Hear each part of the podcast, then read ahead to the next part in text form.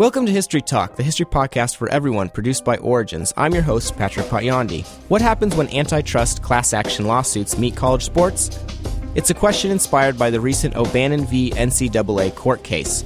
This month, we've decided to get to the bottom of the current issues facing universities and college sports. In this episode of History Talk's two part feature on the history of the NCAA, History Talk host Leticia Wiggins interviews Pulitzer Prize winning civil rights writer and Atlantic Magazine contributor Taylor Branch. They discuss not only the current conundrum of college sports, but also the historical trends that explain it.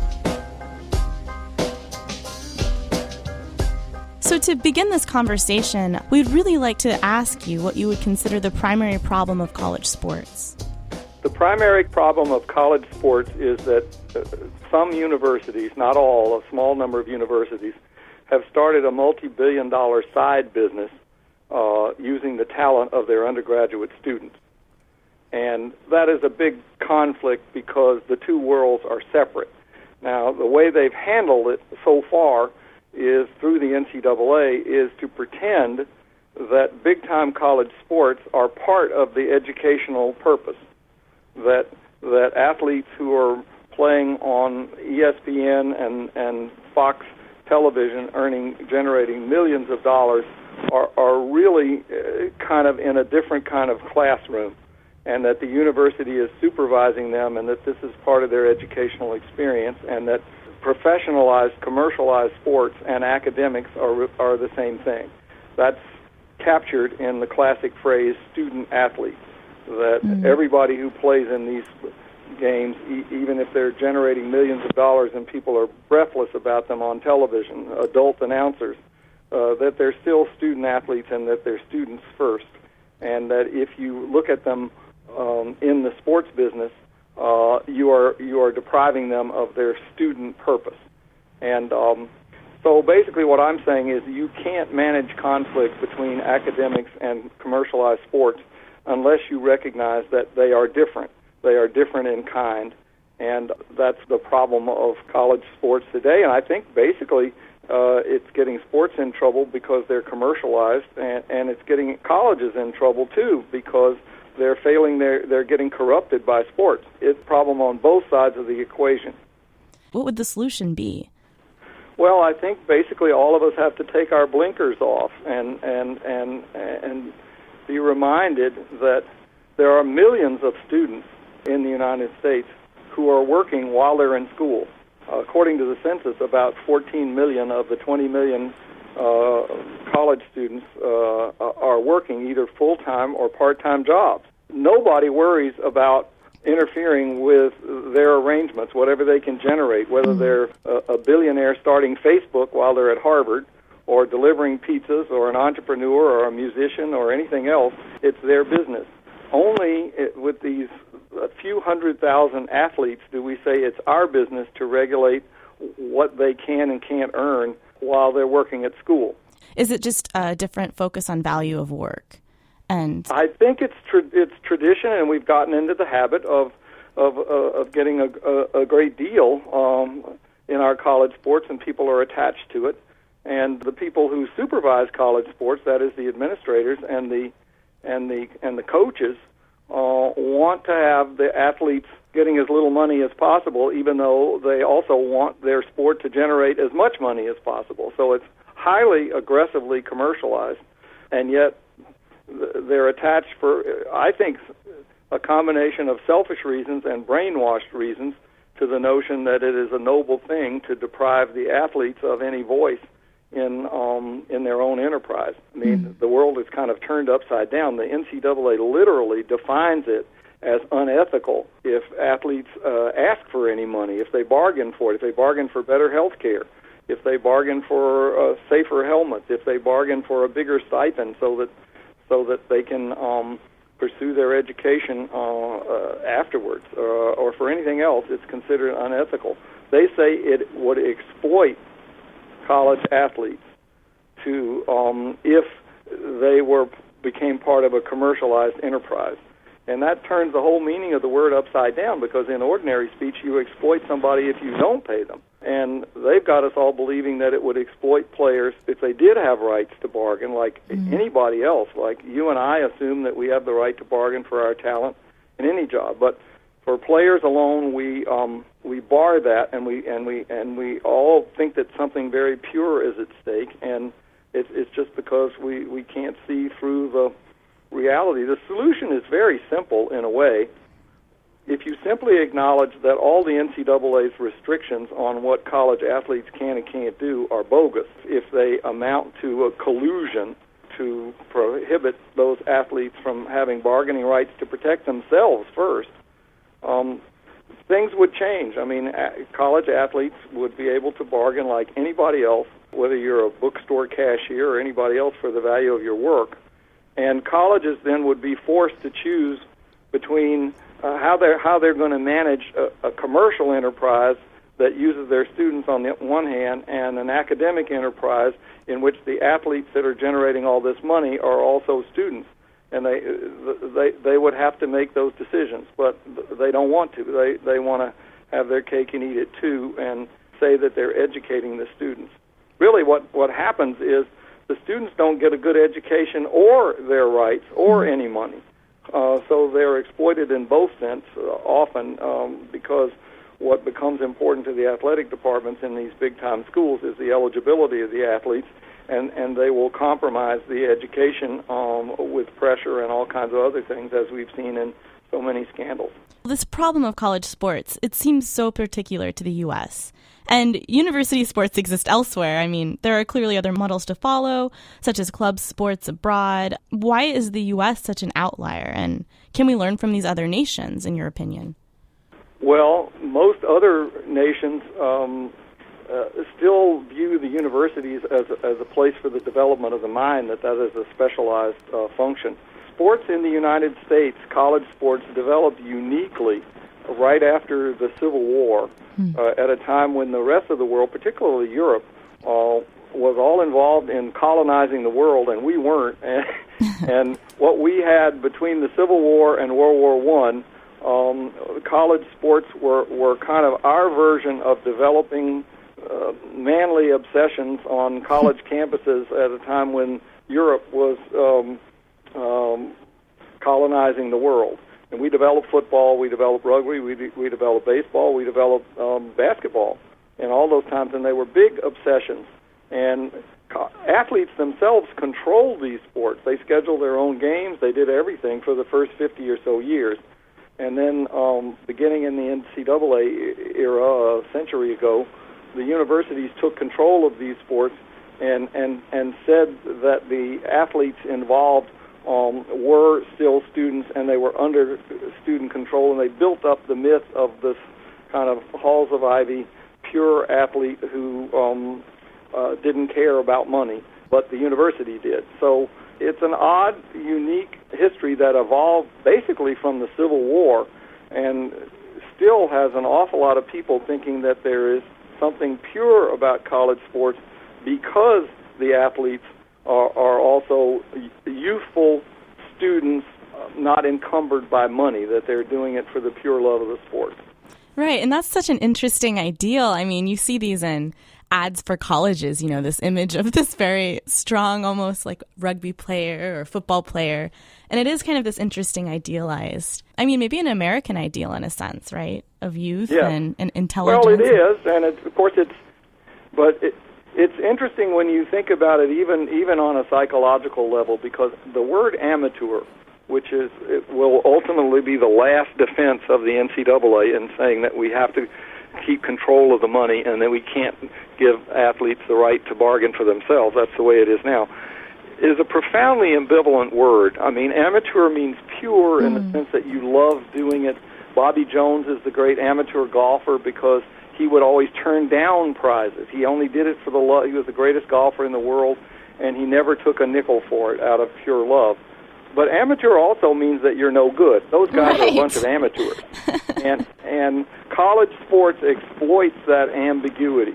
Uh, nobody wants to see an amateurish Rose Bowl or college football game on national television. They want to see high performance.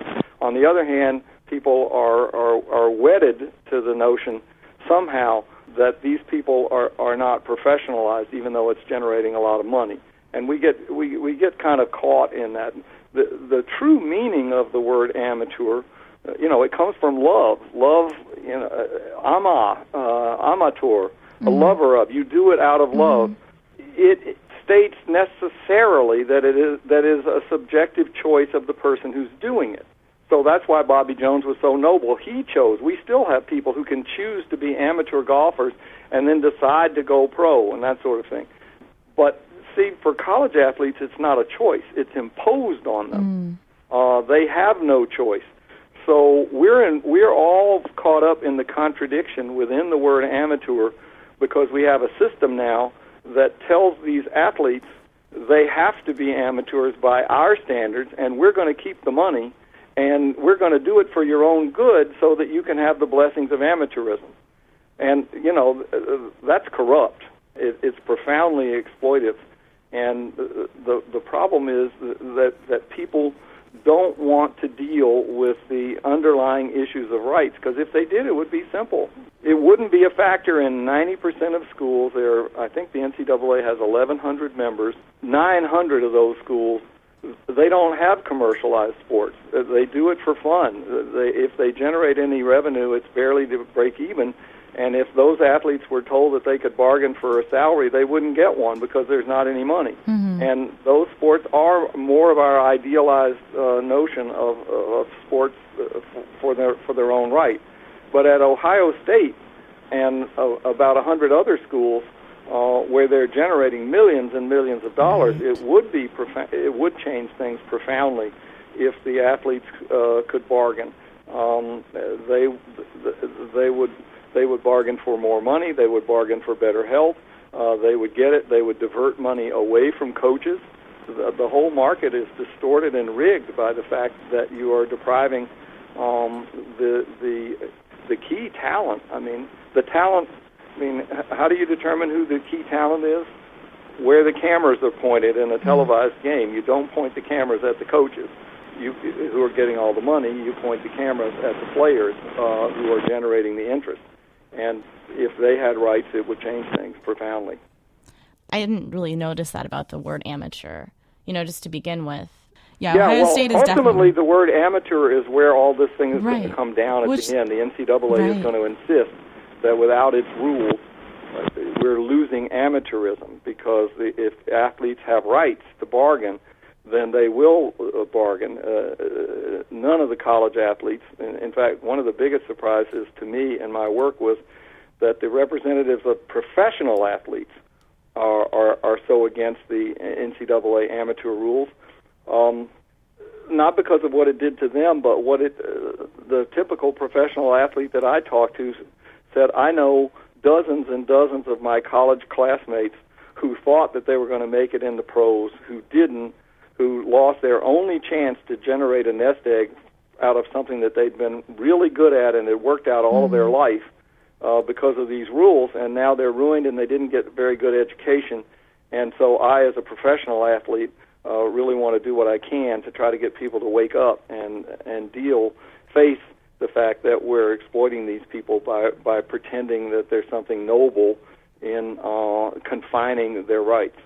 Looking at this discussion currently of reform, kind of harkening back to that we were discussing earlier. Yep. So this is nothing new.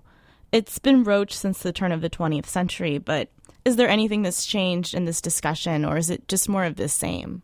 Well, it's changed slowly in one way, which is that 30 years ago, when the NCAA controlled all of the televised broadcasts for college football. Until the 80s, the NCAA only allowed about 20 games to be broadcast every year.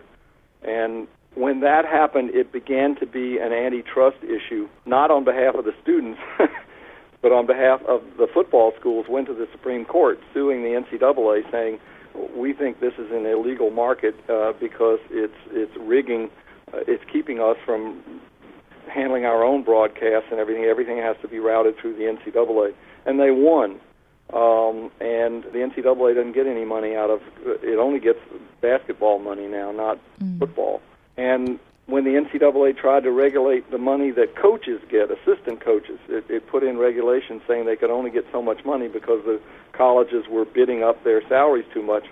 The assistant coaches went to court and also sued, saying you can't rig the market like that, and they won. And the NCAA had to pay them, and now, of course, we have assistant coaches making more than a million dollars a year, let alone head coaches. Uh, so it has become an antitrust issue in the last 30 years, but so far only for the adults, and only now are the players saying, "Look, we're the essential people. We're the ones mm-hmm. uh, who are who are being affected most by this rigged market."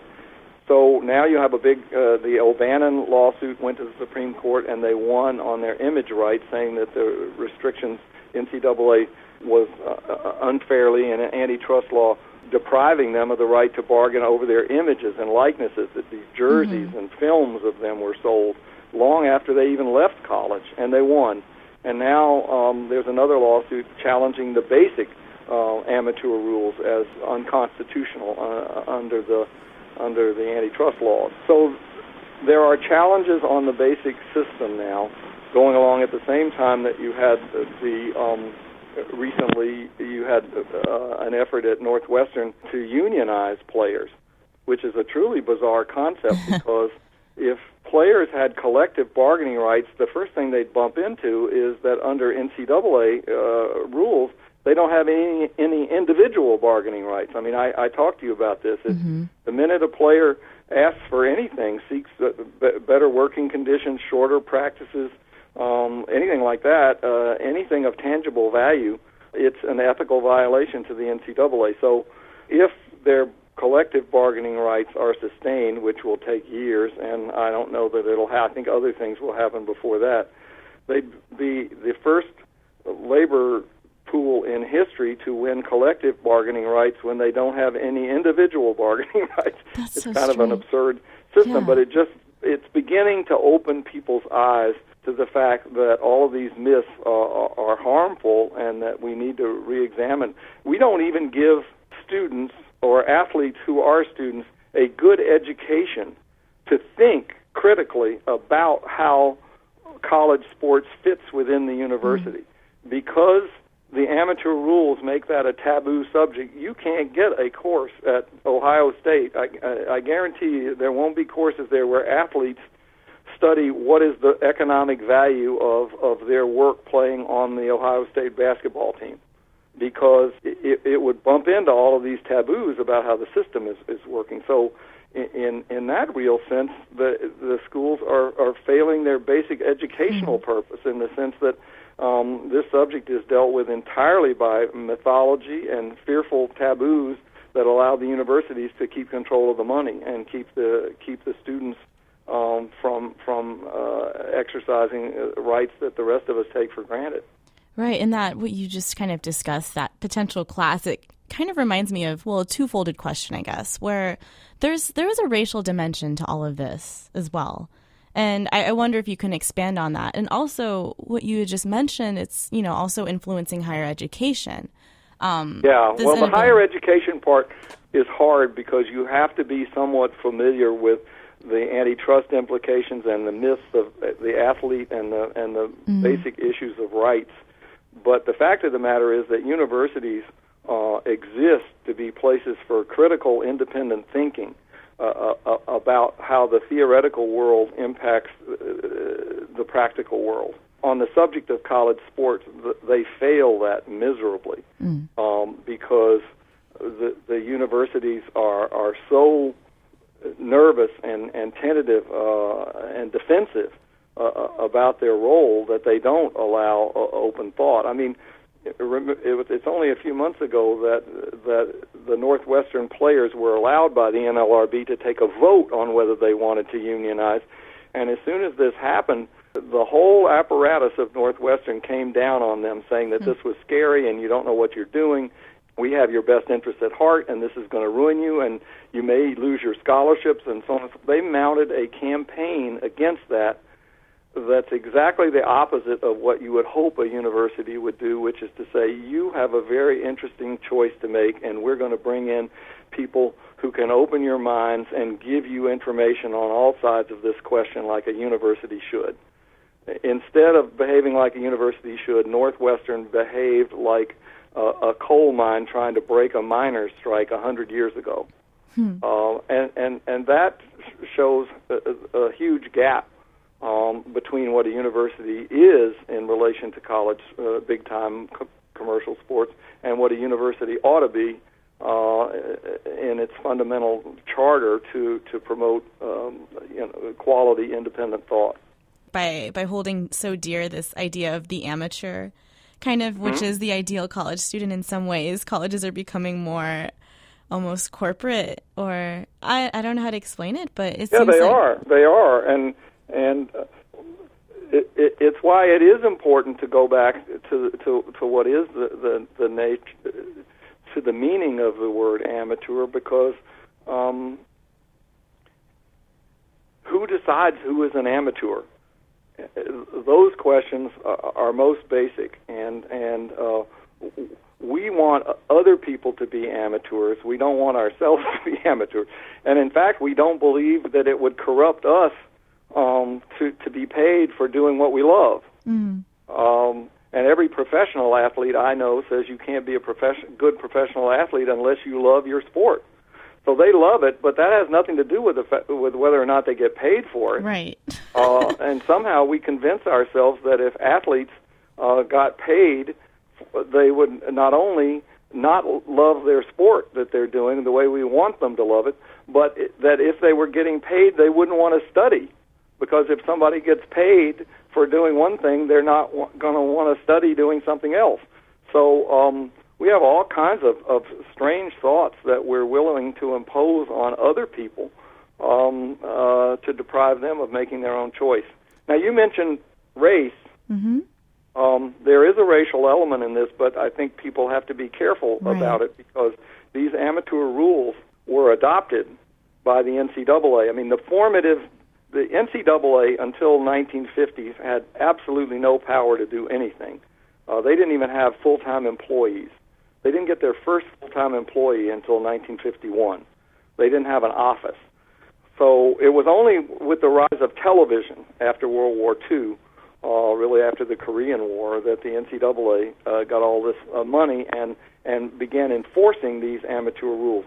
In 1950, when that began, there were very few black college players in college sports. Uh, in fact, many schools, uh, you know, were still segregated. Uh, and, and so the rules were not applied with a racial uh, bias at all. Um, the University of Texas won the National Football Championship in 1969 with a team of 95 players who are all white. Nowadays, the the sport is predominantly black, but um, uh, that's a recent phenomenon, and young people today need to be reminded that even college basketball was largely white through the 1960s. It was a big deal in 1966 when the traditional all-white powerhouse from Kentucky lost mm-hmm. to a team from El Paso, Texas, that had five black players. It so enraged Adolph Rupp, the coach of uh, Kentucky, that he banned. Well, he was on the rules committee, and he was instrumental in banning the dunk shot. He, he, he was so mortified that he had lost to black players. He was a traditional segregationist that for eight years you couldn't dunk in college basketball because it was seen as something that black players were really good at, and and the white coaches didn't like it. So this shows that the the racial element of amateur rules wasn't were. Uh, there wasn't a racial mo. The amateur rules predated the predominance of black athletes in college sports.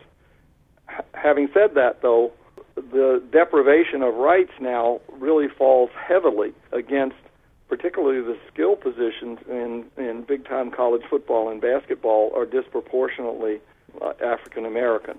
And so you do have an awful lot of African American players from poor families uh, who have a hard time uh, eating or traveling home uh, under scholarship restrictions uh, by the NCAA at a time when they're generating millions of dollars for their school. And um, uh, it, race could be a factor in people's unwillingness or their resistance to deal with the underlying issues of equity and fairness. uh, which people are always bouncing off of. They always want to say, well, if if players had rights, it would ruin college sports, or it would do this, that, or the other. Um, and when they do that, they forget uh, basic principles of almost constitutional uh, law. You, you begin with questions of rights and adjust everything else. If you if to to begin with what might be inconvenient or what you can't foresee or changes you don't foresee, and, and as a way of avoiding rights is, the path to corruption. I mean, hmm. you've got to start with the rights first and figure out what's fair, and then and then make adjustments from there to, to, to accomplish your other goals. And so, as as a civil rights historian, what do you see as the greatest common factor between like the civil rights movement and the current motions against the NCAA and problem of college sport? Yeah. Well, I think there is a similarity in in in uh, psychologically in people's attitudes. The the resistance to think clearly and face squarely the underlying issues of rights. In the civil rights era, very very few people uh, even at a time when segregation was established, when it was in the constitutions of southern states, um, when there wasn't a single elected official in the 17 southern states as late as the early 1960s that advocated repealing the segregation laws. They were the established uh, thing. Um, people did not want to deal with the, those basic issues. They wanted to deal with what would happen uh, if you changed segregation. They wanted to, to deal with um, the chaos that it might cause, the fear that it might cause, the troublemaking that it might cause. Very few people um, spoke directly to Martin Luther King and said, I disagree with you on principle for the following reason. Segregation is right, and your freedom movement is wrong on principle, and, and this is my argument. What they did instead was to say, well, you may be right, but you shouldn't be breaking the law. You shouldn't be having demonstrations. You shouldn't involve. Uh, you're causing strife.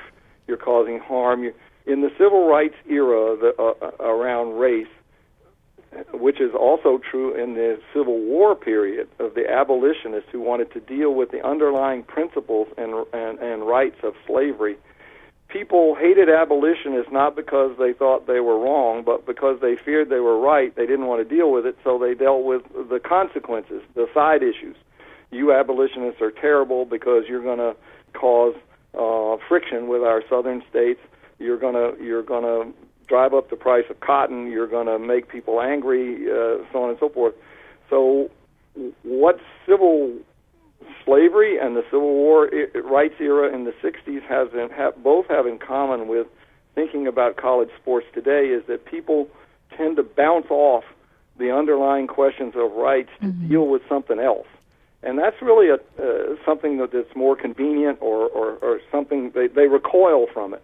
And that is a telltale sign that something's wrong and that they don't want to deal with the questions of rights because eventually uh, that's what you're going to have to do if if if this is going to be fair. Now, ironically, big time college sports, in addition to all of these questions of rights that I've mentioned in the antitrust suits and the union movements and the protests mm-hmm. by the athletes themselves that are that are just beginning.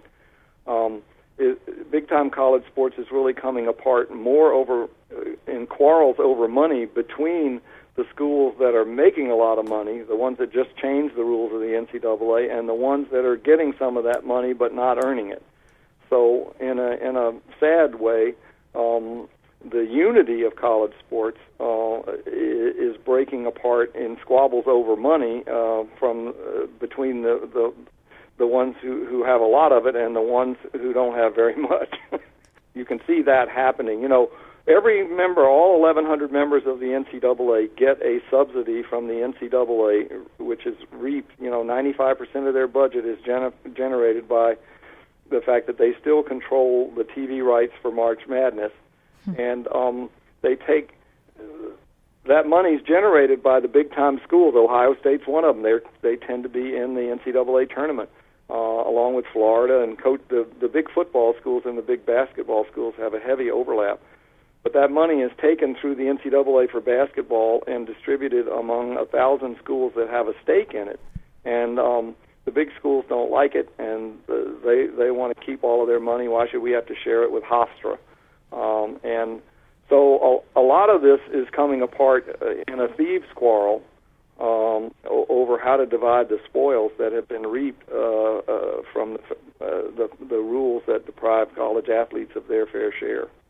Uh, to fix our universities, we have to think clearly about it in every respect, from whether the education it's giving is pertinent and, and, and whether the tuition loads are too big to you know what is it what is the balance uh, with the world of sports um, as as made clear by the the sports right there on the campus that you can look at and study and learn from. Thank you so much for that tie-in to, to end things on, and we really appreciate you joining us today, Taylor. Thank you very much. This edition of the Origins Podcast, History Talk, was brought to you by the Public History Initiative and the Goldberg Center in the History Department at The Ohio State University. Our main editors are Steven Conn and Nicholas Breyfogle. Executive producer is David Staley. Our audio and technical advisor is Paul Kotheimer. Our audio producers and hosts are Patrick Potyondy and Leticia Wiggins. You can find our podcasts and more at our website, origins.osu.edu, on iTunes, and on SoundCloud. And as always, you can find us on Twitter, Facebook, and Tumblr. Thank you for listening.